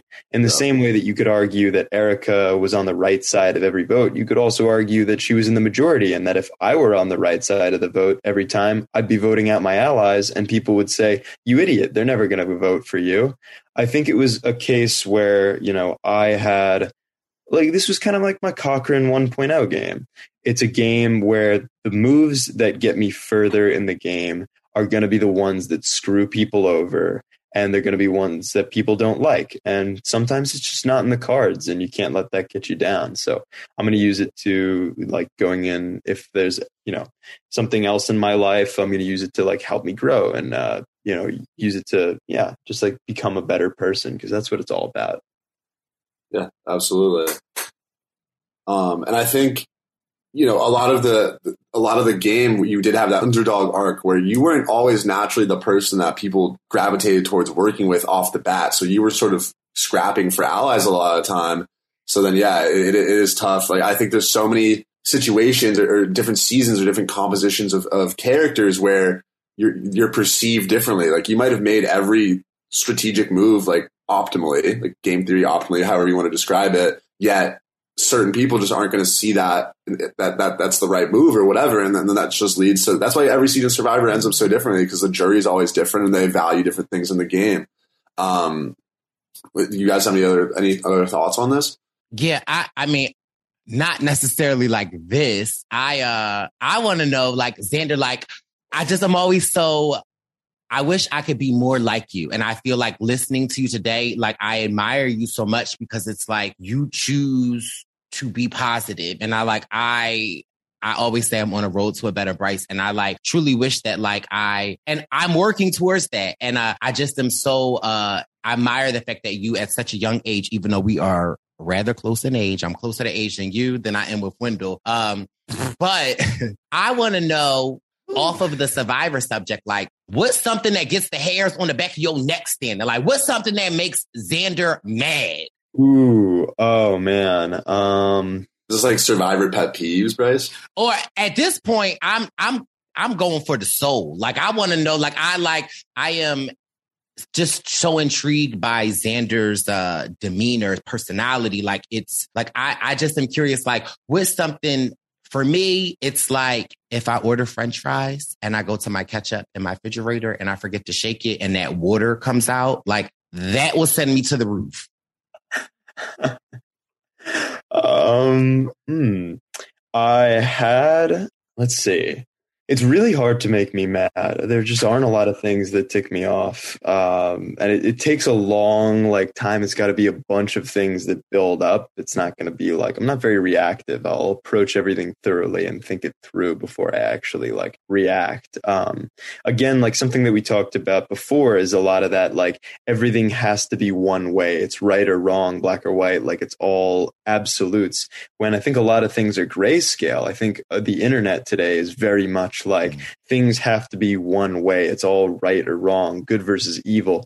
When most of the time it's really just blurred and there can be things that are good about some things and bad about others. I mean, like take recycling. Recycling is a, a great concept, but it's also like used to benefit people. The reason why America stopped recycling in most major cities is because China w- will stop, uh, they stopped buying our recycled goods to turn into like, you know, um, yeah, just raw materials. So the premise behind recycling was all for profit and now it's like stopped in a lot of major cities. But it's still a great thing. Like why wouldn't want people to stop recycling just because it's benefiting someone at the top? I mean there can be things that are some good and some bad and i don't think everything should be treated with absolutes. In terms of like personal things that irk me um i'm an organized person and like uh you know if people like uh yeah I had when I came back from Survivor, um, one of my roommates uh, had someone living in my room, and it was just like sent me just. I had to, especially coming after Survivor, when you're so like emotionally vulnerable, and they gaslit me. I was like, everything's off in the room, and they were like, "No, like, what are you talking about? You're crazy." And it's like, uh, that's right. I Mm, I know that. So I would imagine you must not go into Jack's room at your house a lot. I had to move out of the house um, because I was worried about COVID.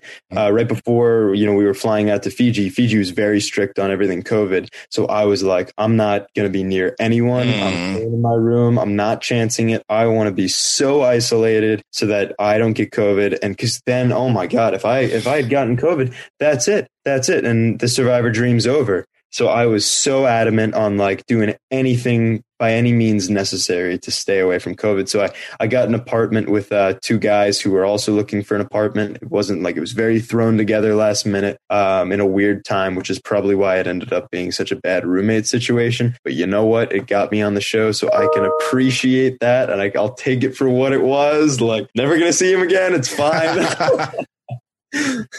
So are you are y'all cool or no? You and them. This is some frat tea right here.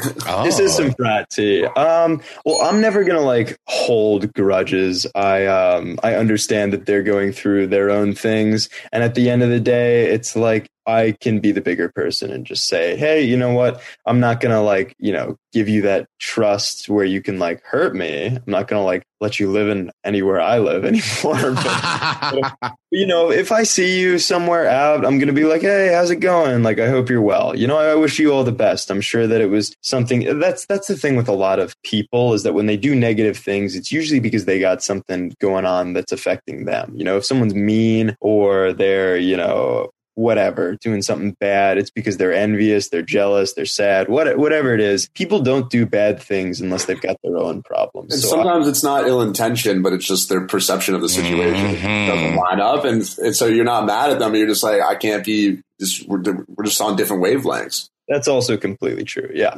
Um, so I'm like very like forgiving in that aspect. It's like, yeah, we're not. There's no beef there.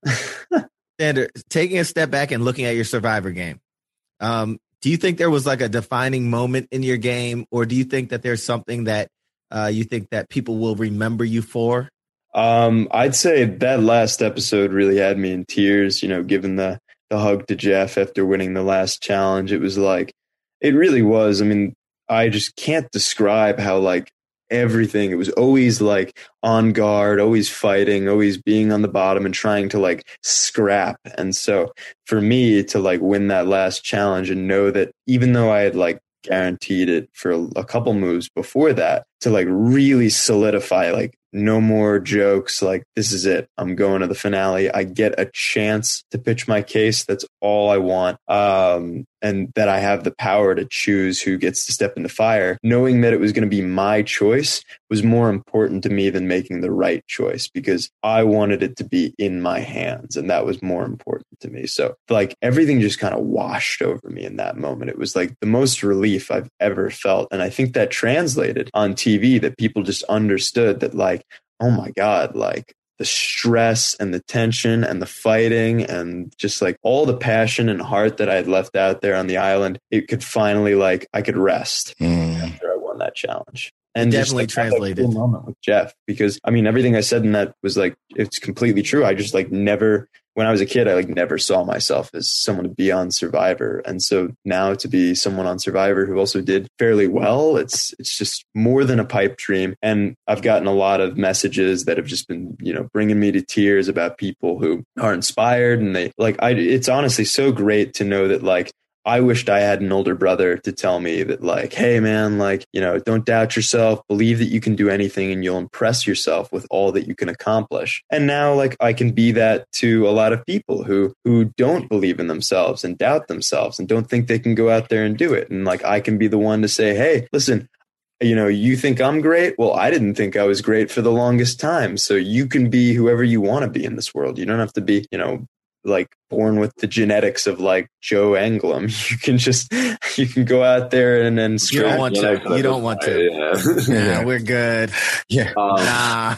on on this podcast though xander i'm really big on like um like i said giving yourself flowers and self-reflection what is something that you would say to that 11 year old xander. Like and you just coming off of a great season you getting to the final three. Like what is like one piece of advice that you would give to that 11 year old xander? Mm, I'd say definitely um like know that change starts with you. That like when you decide that you want something like let it take over let it don't let anything get in your way. Believe that you're unstoppable and that like if you want to chase something like you can do it it's it's not outside of the cards there's really nothing outside of the cards uh, Yeah. Yeah. And then I got to ask real quick, just to wrap up sort of the game discussion. I don't, I don't think I've asked you this before. Um, say somehow you ended up going home at the final four, uh, and the, and the final three is Deshaun, Erica, and Heather. Who, who do you think you cast your vote for? um deshaun erica and heather Yeah. Um, that'd be a tough one. Um, because I think something that was interesting is that you know Deshaun didn't get a lot of votes even from his own alliance. When I really valued Deshaun's ability as a spokesman, he's an amazing speaker, very passionate, very genuine, very real, and I really appreciated that because I appreciate the show as art, and he's you know an artist, so to speak, in the way that he like talks at tribal council. He was great at that. I can also value Erica's gameplay and her strategy and laying low and, you know, the fact that, you know, her story too, and just like uh, being a woman in the workplace and being underestimated because like she was the other underdog. And I know how hard it is to be an underdog and to just scrap your way. So I, of course, would appreciate like her gameplay in the sense that it was very similar um, to a certain extent to mine in like the the role at least. She was never you know the kingpin, uh, whereas Deshaun did have a lot of power throughout the game. Um, I think to cast my vote in the end, probably Erica. It, it'd be that's the thing about like groupthink on Ponderosa is if you know everyone else is voting for Erica, it's a lot easier when you're on the fence to just say, oh, I guess I'll give it to Erica. Mm. Um, I, I really like them both, and it'd be a super hard decision, and I really wouldn't know unless I were in the moment with the raw feeling of Yeah. like, yeah, they've they've both had so much going for them that like And and Heather. yeah, and, and Heather. That was that was the coolest thing about the final three, like with me, Erica, and Deshaun, is I was like, I really wanted this to be a great season. It's first time Survivor been back in a year. Like everybody, myself very much included, missed it, and like I really wanted to be a part of like a season that people liked. So I thought that no matter who won out of myself, Deshaun, and Erica, Yeah. it'd be a likable, like good Outcome, story. Yeah. Yeah. Wendell, you have a question? Do I? Um. Oh, yes, I do. Sorry, it's the wine, I guess. Uh, how do you think the shorter game of Survivor impacted the way you and others played? And do you think you would have benefited from a longer game? I think I would have benefited from a longer game. I'm very into the survival elements. Uh, like I said in the finale, you know, I love being hungry. I love being, you know, tired. I love being, you know, I'll, I'll eat the adrenaline. Like I can kind of feed off of the fact that, like, oh man, I'm out here and I'm struggling. Like I'm, I really am in love with that struggle. Uh, and I think that comes from my running career because when I started, I was just such a terrible runner that it was always like huffing and puffing and like really just like so painful. And I, I started to fall in love with like telling myself like no you're not going to feel the pain like you're going to work through it you're going to push harder you're going to fight past it and like just break through that wall so for me like Brice is not in his head because he's a runner too Yes. Brice Is he understands though? Don't don't do that, Wendell, please. Yes, I get it. I I a thousand percent get that, Xander. You should get him featured on Legs of a Runner. I don't know what that is. Maybe y'all should go on a run together, and we could see who's a real runner. We'd be too busy chatting we just like you know jog and we just chat What a nice guy you are, Xander. but yeah, um, I, I think that like I really loved the survival element of it. I would have liked a longer season. I don't know which one is harder. Obviously, it's like easy to say in the moment, like this is the hardest season ever, and you know, of course, like the the you know We heard. that up, yeah. um, but yeah, it's like uh, it's hard to know which is harder. I'm sure longer days would have been interesting, especially in the sleep aspect of it. I know that that's something that's an underrated like fact that really gets to people. People start getting cranky because they're not getting sleep. Um, I never had any problem with that. I have this weird ability to sleep anywhere, um, even when it's raining. It was really nice. Oh. Um, but yeah, so like I think the main thing, the main difference between 26 days and 39 days is that there's not as much time post merge to make those bonds with other people. I was expecting the traditional like Ua and Yase bond against the overdog Luvu. Didn't happen. Everybody's stuck with their pre-merge pairs. So think about all the relationships post-merge. They're all pre-merge pairs. You've got Erica and Heather. You've got Danny and Deshaun. You've got uh, Shan and Ricard. The only person who broke away was Liana and myself because we were at the bottom of our Yase group. So Evvie and Tiff, they stuck together. And you've got all these pairings of people who are just pre-merge relationships because there wasn't actually enough time to dig your roots in and make those close close bonds with the newer people. So that it's it's kind of sucks when you you know if you get a bum hand with the people you start out with and they don't respect you. So like you know Evvie and tiff great uh great people but didn't really respect me as a player. Um it sucks because you don't have anyone else to really try. And mm. i had to i had to go lone wolf and i had to just convince people to keep me around enough but i could never make those super strong relationships until way later in the game when i'd had enough time. That's why when you know later on in the game i actually become really close to ricard and i become really close to heather and i become really close to erica. It's because it took a lot of time to get those relationships in. Because like you said Brice nobody wants to just like trust someone they just met. You're going to default to the person that you at least have the experiences behind especially Right. when when that guy is someone who's saying hey i want to help you out. Like i'm a fine person. Like you know we're playing a game but like i can still love you as a human being. Like nobody's going to trust that. So so yeah it was interesting with the 26 day um you know season that a lot of the pre-merge relationships were super super important. And i think it would have made me refactor how I approached the pre-merge because I was very fine with a Matt Singh type thing. I don't think I would have been if I had known that 26 days would have affected relationships so much. But at the same time, that changes everything. So, you know, I, I think I'd like to play a 39 day season and see how it goes. Um, of course, getting both sides of the story would be a really incredible like s- experiment to see like how they differ. Um, yeah, I think 39 probably would have suited me better. Well, that being said, uh, the question that's probably on a lot of people's, a lot of the listeners' minds is: Would you would you do another season if you're offered? I think I would. Um, it really depends on what's going on. Yeah. I mean, like, it's, it's easy to say, like, oh, yeah, I think I would. Like, oh my God, it's addicting out there. It's just like, it's such a drug. And so I, I definitely would say yes. The only thing that would hold me back is I am working on an app right now. So if I were, you know, I'm probably going to release within the next couple of months. And Oh. If it were to be something that really takes off, then that is going to be something that hinders me a little bit from from wanting to go back if it's at a critical time. But you know, anything else, um, then it'd be pretty easy to say, you know what, I'm going back. I'll try my hand at it. Um, I know what it's like to to have the odds stacked against me. So even if I did have a big target, I think it'd be fun to work with that. And at the very least, I get another uh, cool experience being out there. Yes, I know you, Xander. You said you know 39 days. I say they say it's tough. You know, you saying 26 days is tough. Baby boy, try 11. Okay. that's as hard. That's as hard as it gets, huh? Woo, Chalet. Difficult. Try zero. Man, the circle gets always tougher there. Emily. Wendeezy, do you have the final question for Zaddy Xander? I, I guess I do. Uh, first of all, we want to thank you so much for uh, you know listening to the Purple Pants podcast and listening to the Survivor News. This is the first time with the three of us doing it this season. Me and Jack are vets. Okay. That's that's why I said the three of us. So thank you very much. Uh, we know you're a member of the Purple Pants Posse. Is there anything that you need to get off your chest? Uh, this is a safe space. Did we say anything? Did we have any misreads? This is your time to just speak your piece. If you need to tell Brice to leave you alone, say it. You know, whatever you have for us, we're here for you, man.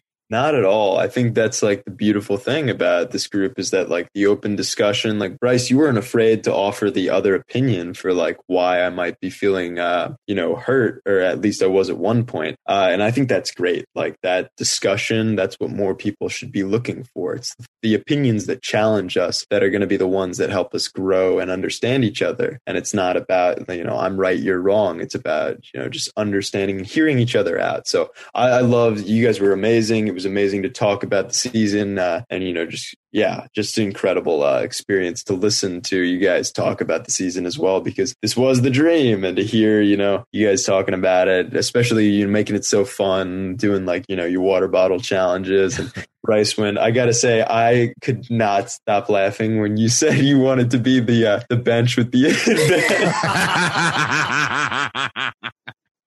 I chose I chose not to text you about it, but Good thing you grab the advantage. Oh, idiot. Honestly though, but truly I appreciate that so much, Xander, because um sometimes like before, some people don't know how to take my type of humor from the, the, the person that I am and that I, I'm just grateful that one, I was able to meet a person like Jack that instantly connected Wendell, my brother. Um, and then for me to have met you and I, I'm just super appreciative of it. And before I wrap it, wrap it up, the other day I was on the phone with Wendell and Wendell was like, do you remember when you asked me, uh, a friend test? I do stuff like that. Cause I just randomly, Wendell and I were on the phone and I was like, Wendell, a friend test. What's the name of my turtle?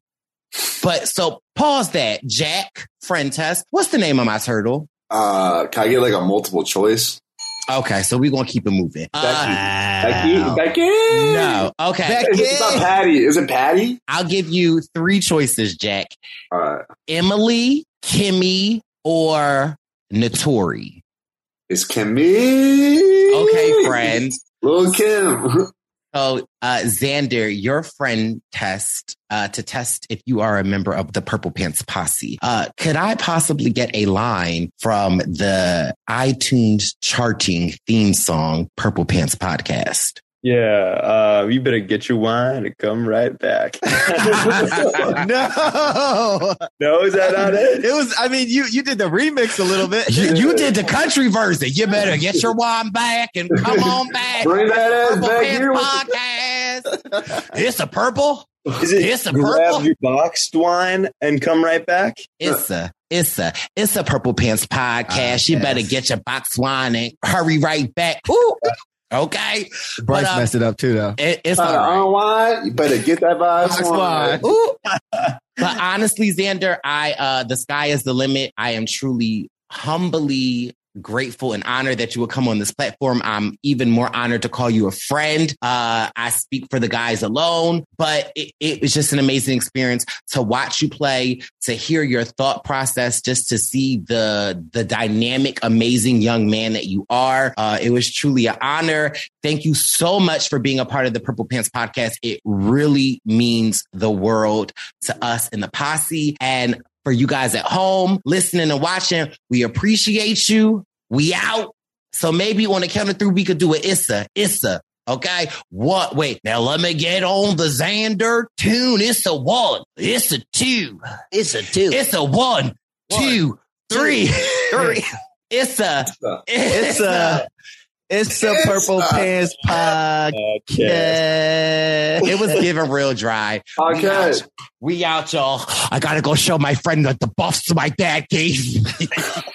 Xander, thank you so much, man. You're a real stand up guy, man. Thank you for taking the time. Yes, sir. And that is going to conclude our interview with Xander Hastings, contestant on season 41. A huge shout out to Xander for granting the Purple Pants podcast this exclusive interview. A huge shout out to CBS for granting this episode. A huge shout out to all of the RHAP people that put in the extra time to make this podcast so special. If you have not already, please make sure you are subscribed to the Purple Pants podcast. We're available on Apple Podcasts, Spotify Podcasts, wherever it is that you get your podcasts from. Baby, we there. Hit the subscribe button. Give your baby boy some five stars. Write a review.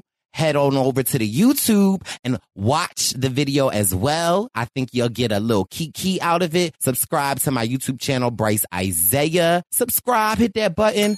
Give me some five stars, okay? And remember to tell a friend, to tell a friend, to tell a friend that is Zaddy Xander, cause it's a, it's a, it's a. It's the purple pants. It's the purple pants. It's the purple pants podcast. You better get your headphones and listen up quick. Woo. It's the purple pants podcast. You better listen in public, might make your stomach hurt. Woo. It's the purple pants podcast. You're trying to unwind. You better get that box wine. It's the purple pants podcast. You're trying to get your snack. You better hurry right back though. It's the purple pants. It's the purple pants.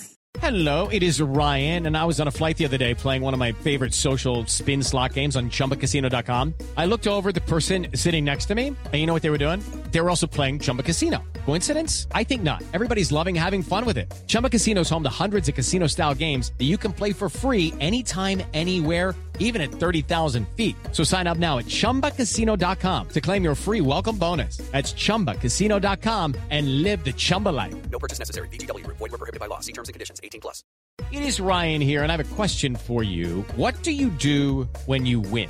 Like, are you a fist pumper? A woohooer, a hand clapper, a high fiver. I kind of like the high five, but if you want to hone in on those winning moves, check out Chumba Casino. At chumbacasino.com, choose from hundreds of social casino style games for your chance to redeem serious cash prizes. There are new game releases weekly, plus free daily bonuses. So don't wait. Start having the most fun ever at chumbacasino.com. No purchase necessary. Group. Void were prohibited by law. See terms and conditions. 18 plus.